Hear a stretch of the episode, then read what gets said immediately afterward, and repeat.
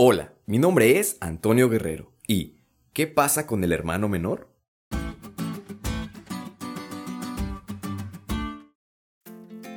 ¿Tienes hermanos o hermanas?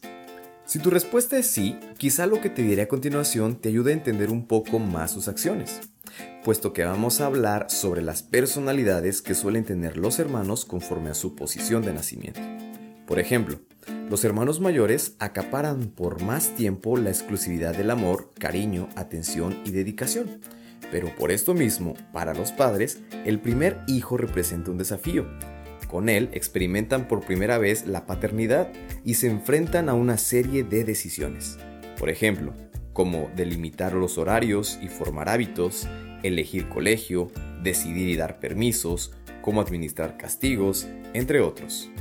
Y en contraste con el hermano menor, los padres presentan menos angustia y mayor tranquilidad frente a su rol.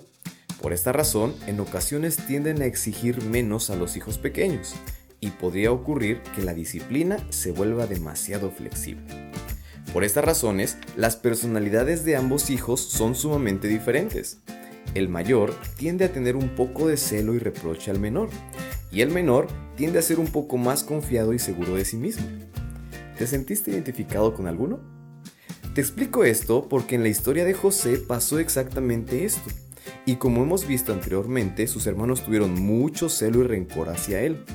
Pero en este punto de su vida, cuando José vuelve a ver a sus hermanos, recuerda a su hermano menor, Benjamín.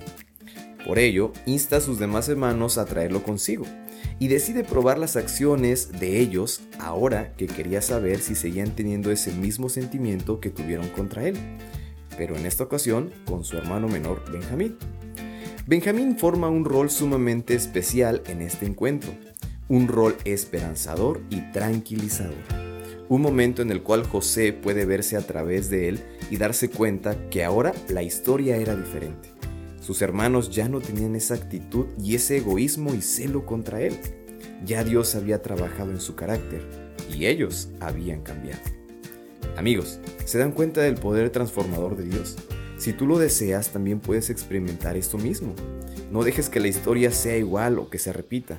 Y si tienes un sentimiento negativo contra alguien, mejor deja que Dios cambie tu carácter.